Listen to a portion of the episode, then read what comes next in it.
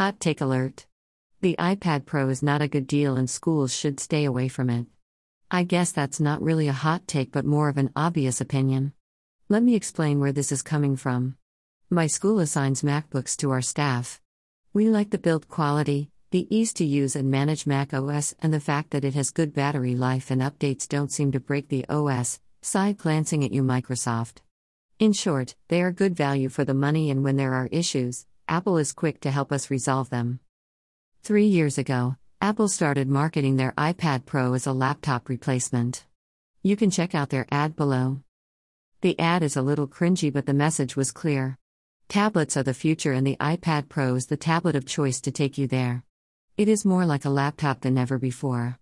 They touted that it is more powerful than most laptops out there, has way better battery life, a great screen, and it's super portable. None of these claims are untrue, but it runs iPad OS. Which means it only runs apps that have been built specifically for that operating system. But then, enter M1. Last November, Apple unveiled its own silicon called the M1. This put the entire system of the computer into one chip and allowed Apple to fully optimize it for Mac OS. This means great performance, great battery life, and since it is their own architecture, it had one more trick up its sleeve. It could run most iPad OS apps. That means if you have an app on your iPhone or iPad, you could run that app on your new MacBook Air or MacBook Pro. Whoa!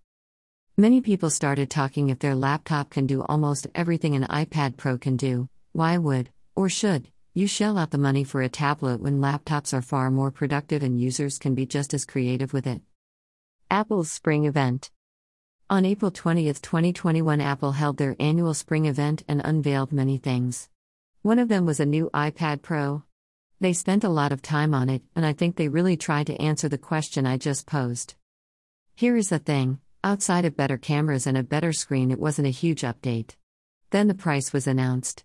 Rather than explain it with words, let's let Apple show us. Let's buy an iPad with the same specs as a MacBook Air and compare.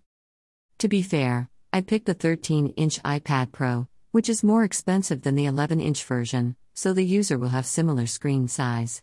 Even without a keyboard, Apple Pencil or mouse slash trackpad, it still manages to be $200 more money with the same processor, same amount of RAM.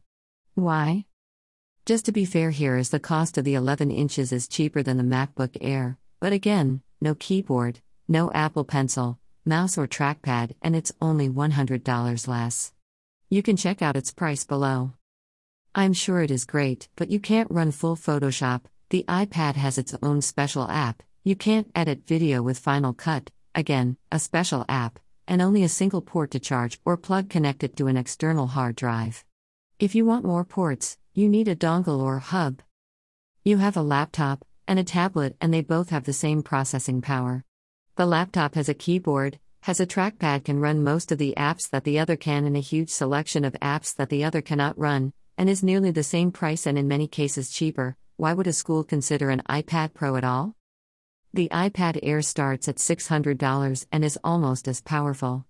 The base level iPad starts at $320 and while not as powerful, still very capable and it runs all, I'm pretty sure, the same apps as its more expensive Air and Pro variant.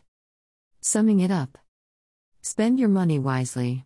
If you buy iPad Pros for your school, they'll work wonderfully, but then again, so would the base model iPads. If you're thinking of getting them for your teachers, don't. Just buy the MacBook Airs. They have great performance and battery life. There are a lot of rumors that Touch will be coming to MacBooks or that iPad OS and Mac OS will merge into one super OS to rule the world.